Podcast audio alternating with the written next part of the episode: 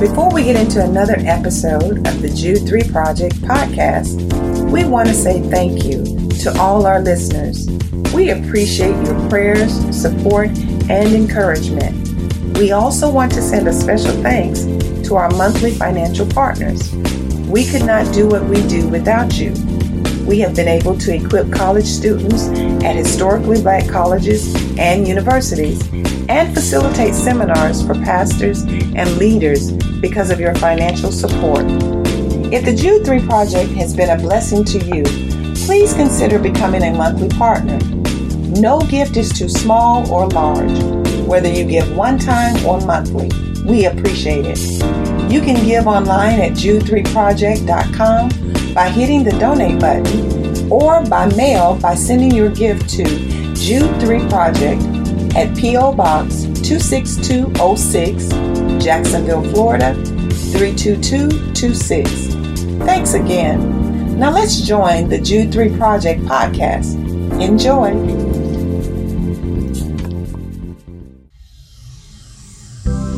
Hello, welcome to the Jude 3 Project podcast. I'm your host, Lisa Fields. I'm the founder of the Jude 3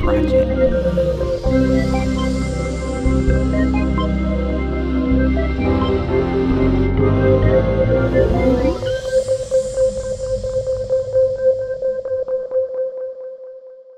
Well, thank you for watching another episode of the Jude 3 Project podcast. As always, I'm your host, Lisa Fields, the founder of the Jude 3 Project. And today I'm joined by a very special guest, Dr. Heber Brown. Welcome, Dr. Brown. Thank you so much, Lisa, for having me.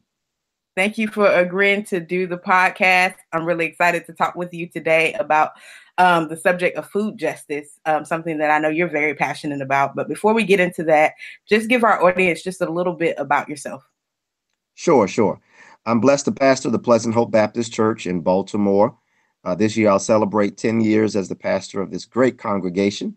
Um, prior to, well, prior to pastoring, I had a background in um, legislative advocacy and mentoring and uh, research. My undergrad degree is in psychology. I did a uh, psychology degree at Morgan State University and was blessed to attend the Virginia Union University, the Samuel DeWitt Proctor School of Theology and uh, got my Doctor of Ministry degree at Wesley Theological Seminary in DC.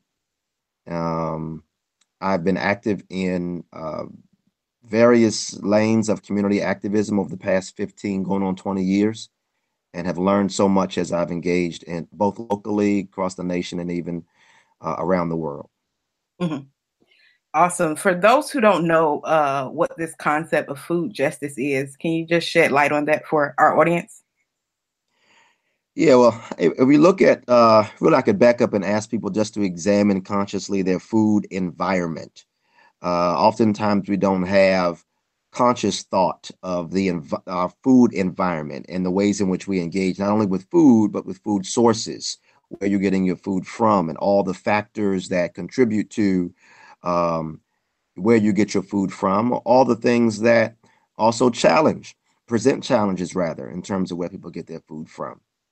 And so, what we've recognized is, and long recognized, is that in the food environment, especially as it has become more corporatized and more about big business and putting profit over people gaining uh, access and agency over their food system, that has become more corporatized, there's been challenges that have arisen um, where people who have economic means, uh, it's easier for them oftentimes to get the food they need to have a healthy uh, life and a high quality of life. And to those who don't have money or means, it becomes more of a challenge in many ways. Um, and so, what we attempt to do in the way of food justice and food equity is engage those challenges, not just in the way of providing food for people, but also supporting and nurturing the agency of people to provide for themselves as it pertains to food. Uh, we've often heard the quote, and many, I mean, you know it, many people know it. Uh, you give a person a fish, they'll eat for a day. Uh, you teach them how to fish, they'll eat for a lifetime.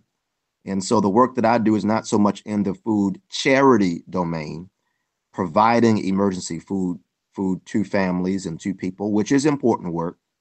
But my call and my sense of vocation is uh, wrapped up uh, in food sovereignty and land sovereignty, uh, particularly as it pertains to Black people, that we should have agency, control over our food system uh, so that we are not utterly dependent on the benevolence and mercy of other people to provide for our basic needs.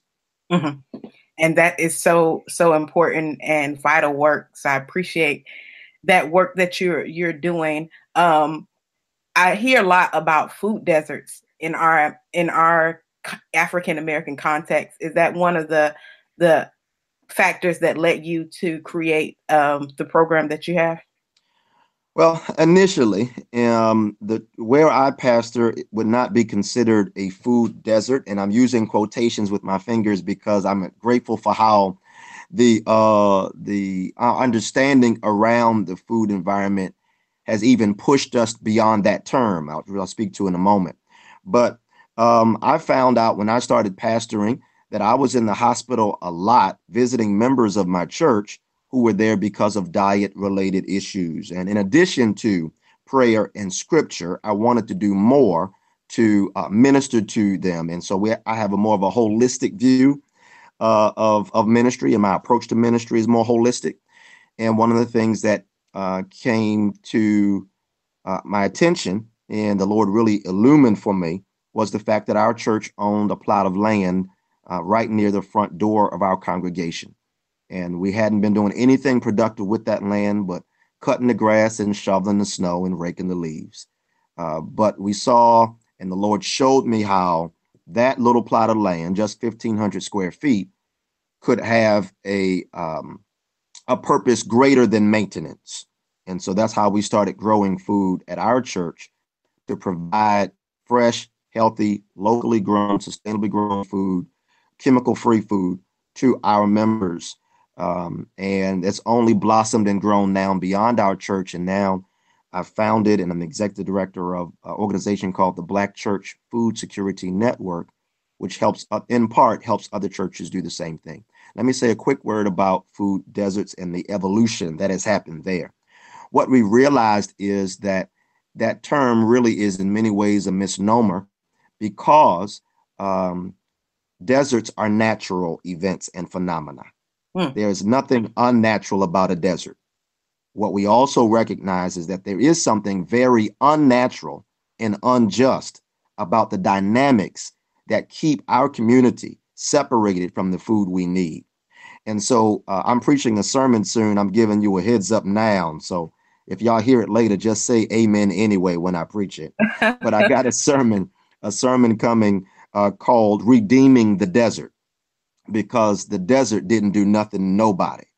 Uh, what we actually have now, as we've evolved in our understanding, we don't call it a food desert anymore. We call it food apartheid because there were political factors, there are public policy and planning factors in play that created the dynamics that we have. Mm-hmm. And for those who don't understand those policy factors, can you just give us a little on that? Because I think it would help people see um, what you're saying a little bit more. Sure. So somebody made the decision not to have grocery stores in certain communities. That didn't just happen by coincidence or happenstance.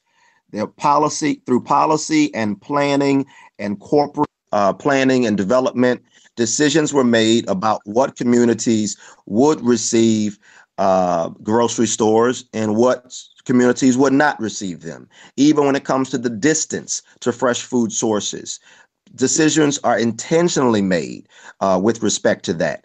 And when you recognize that there is bias and discrimination uh, found within the body politic as it relates to legislation that gets passed, as it relates to public policy, as it relates to planning in your local community, then nothing that you see in your neighborhood should be considered a coincidence.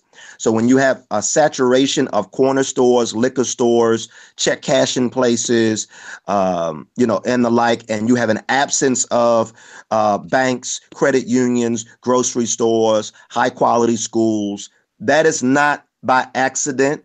Um, and that should not be seen as, for instance, some um, some curse upon black people who just can't organize themselves well. Uh, when you walk around your community and look at who owns what and who's selling what and who's in control of what, that has more to do with racist and unjust policy than it has to do with any fake curse uh, on black people or any de- deficiencies in our ability to govern ourselves. Mm-hmm. Mm-hmm. Yes, that is so so true. Um, when we talk about this, I, I, was looking on your website and you had a tab "Why the Black Church" because your your organization focuses on um, organizing the Black Church. Um, why, for those who haven't been on your website yet, uh, why the Black Church? Yeah, the Black Church. Oh my goodness. Um, the Black Church has given me so much, and I really feel like I'm indebted to the church. Uh, when it comes, for instance, when it comes to public speaking, I didn't go to Toastmasters. Uh, I had Easter Sunday poems that trained me how to stand in front of people, and I had to give the welcome, and I had to, you know, speak in front of a congregation.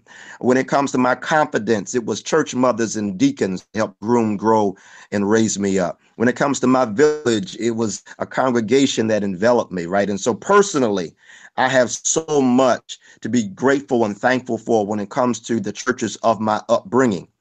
Were they perfect? Absolutely not. Uh, but there were places where uh, I found my sense of belonging, my sense of being. Now, that's me on a personal level. Now, let's broaden that out to a systemic level, right? Looking broader than just individual. When you look at the Black Church as an institution, it has no match and no equal as it pertains to institutions that have brought tangible uh, uh, resources to the Black community. For more than 300 years, the Black churches have been providing support in the way of mutual aid, legislative advocacy, training ground, professional development, go down the line.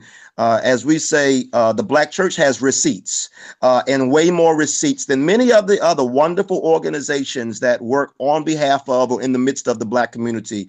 The Black church has no equal and no rival in the way of producing concrete material uh, supports. You can point to colleges and universities today, and a black church helped give it birth. You can point to, uh, I'm sorry, credit unions and banks and formerly mutual aid societies, and black churches help give them birth. You can point to clinics. You can point to hospitals. You can point to community development corporations. You can point to elementary schools, and black churches help to give it birth. And really, if you want to really crack crack bad, we can go to entertainment. Many of your favorite entertainers in hip hop, rap, R&B, neo soul, go down the line from John Legend to Beyonce had their start in somebody's black church somewhere. Mm-hmm. And so, in light of that kind of strength, and in light of the fact that there's no institution, and you can tell I get happy about this, uh, there's no institution and network of institutions that has the inventory that black churches have in terms of land, the Black church collectively is the largest landowner in Black America.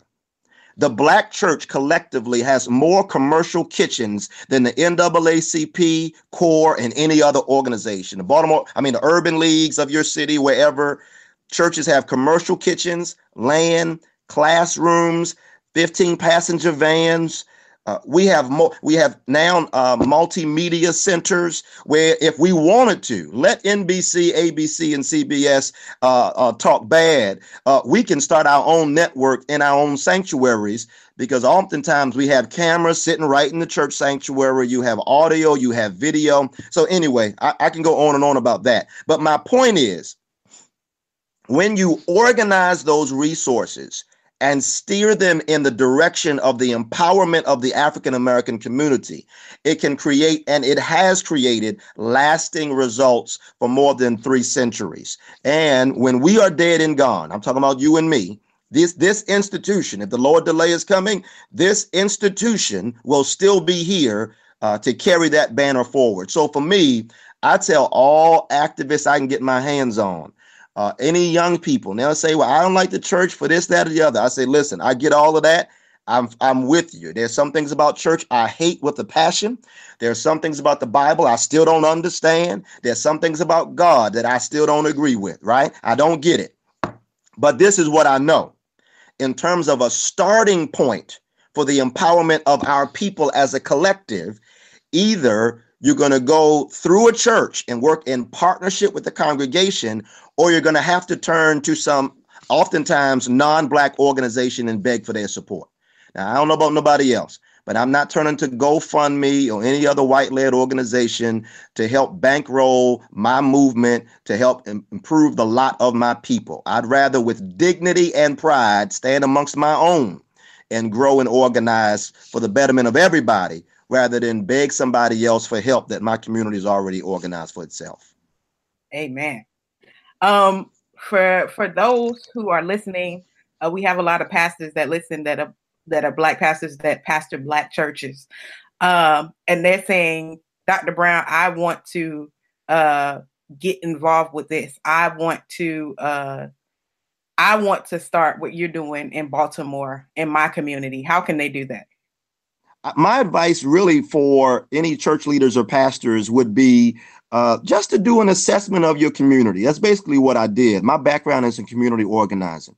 So basically, I just did some asset mapping of what my community has. Oftentimes, when it comes to addressing needs in the Black community, we've been programmed and conditioned and socialized to start with our deficiencies start with oh we don't have children that have quality schools and oh we got this many people hungry and all you know all the woe is me stuff right? Because oftentimes even when it comes to grants and working with foundations you have to build the case for why the financial support is needed. So you start with all the bad stuff right?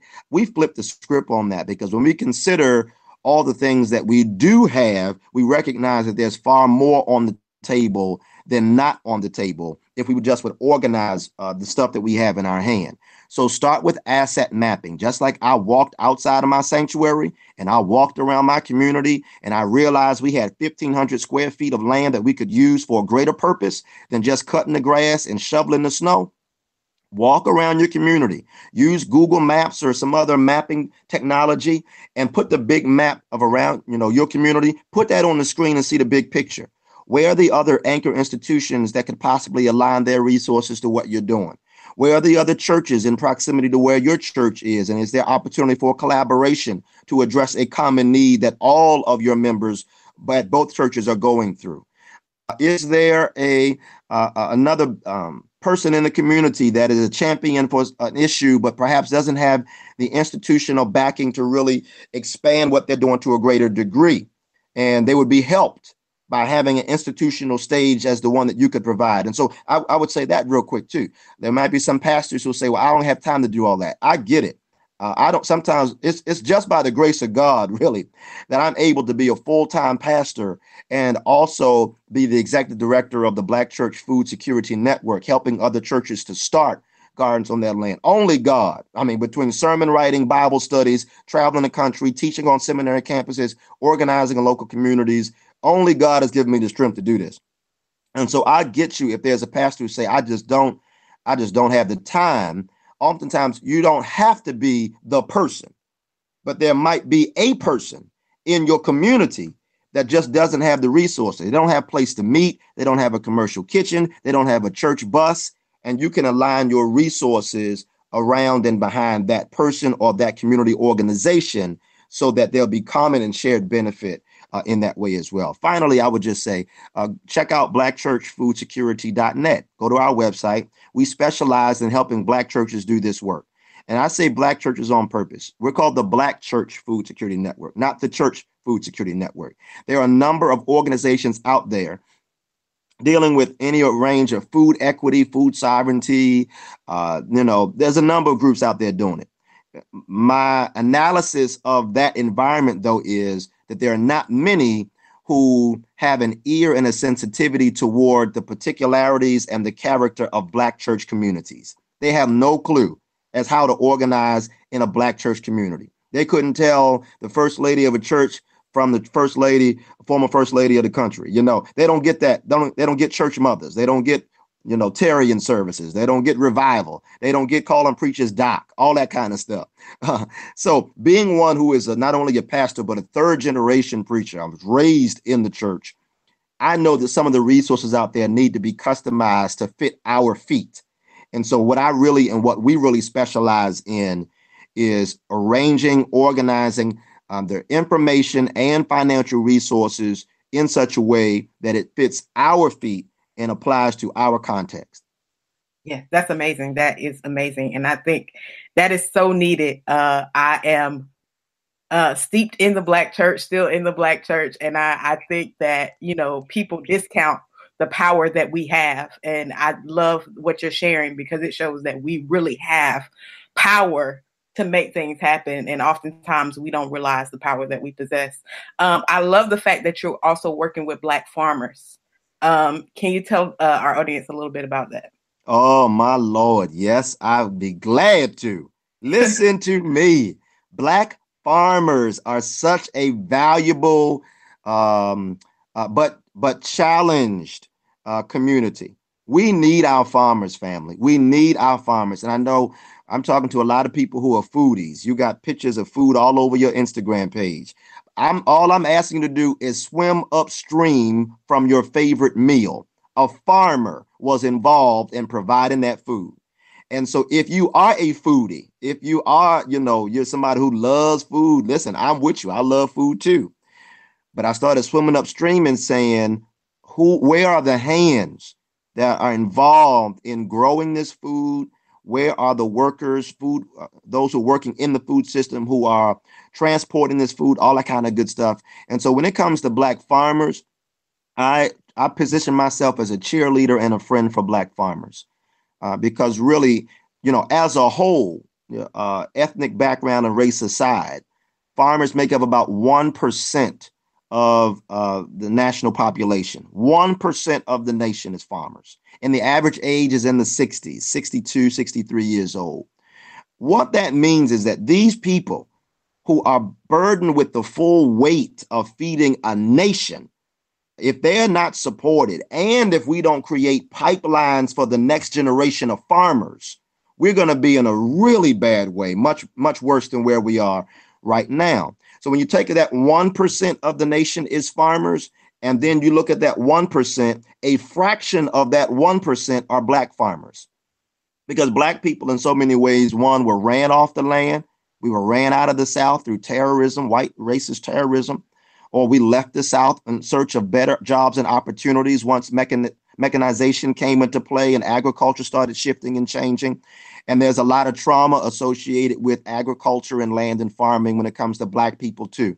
Uh, but I'll just say very clearly listen, the land never enslaved us, cotton never enslaved us, corn never enslaved us. Let's not put on cotton and land that which the white power structure did to our people. Land didn't do it, cotton didn't do it.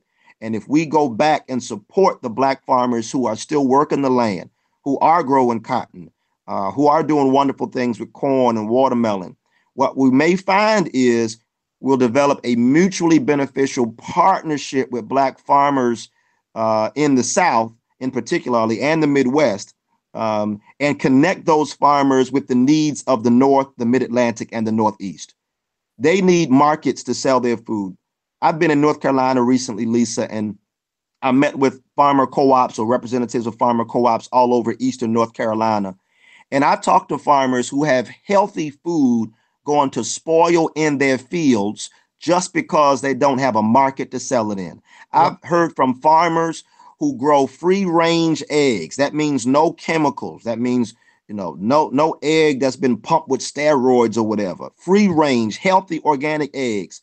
And because they don't have a market to sell their eggs in, they're feeding the eggs to the dogs and and you know uh, animals that just run through the land. They just throw the eggs out. So they don't have a market. They don't have support and opportunity.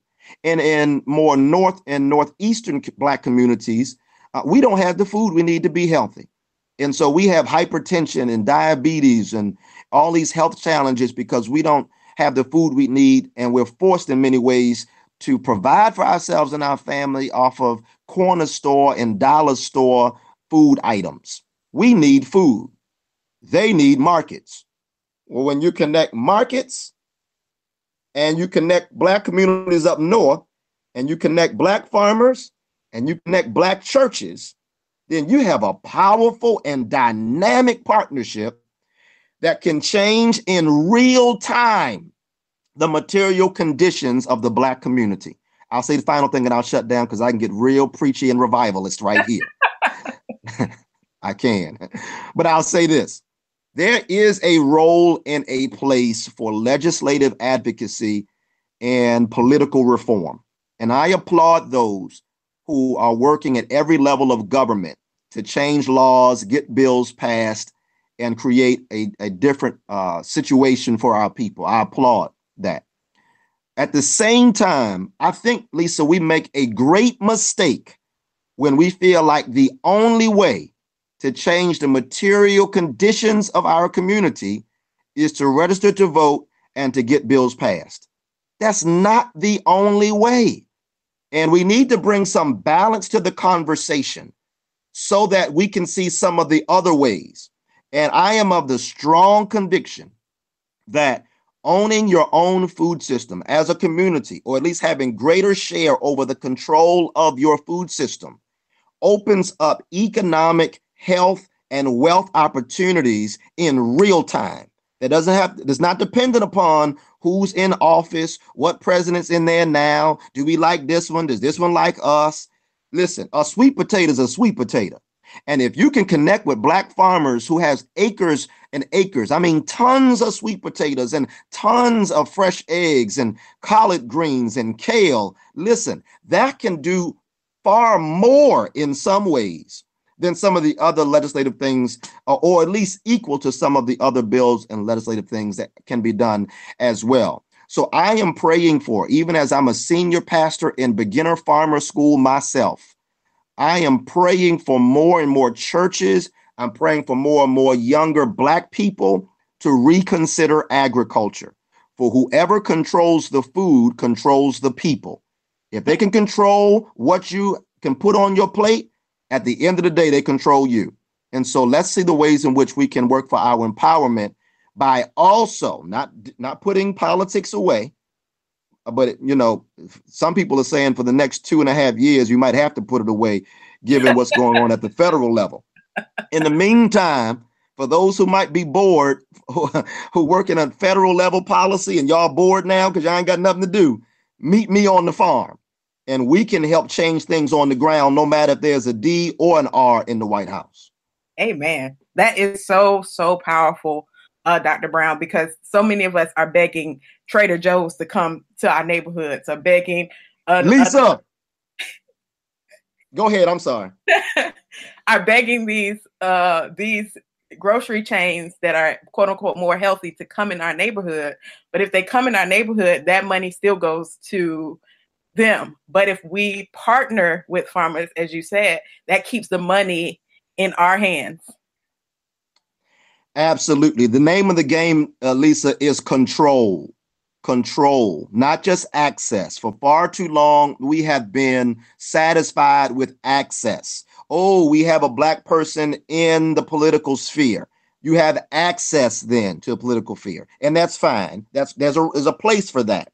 But at some point, because we've seen the shortcomings of the access merry-go-round, at some point you got to want to start controlling uh, the game as opposed to just being happy that you're at the table. Why not build your own table? I don't, I'm sorry. I, I, got children and I got a church full of children who I'm blessed to pastor. I also run a freedom school at my church.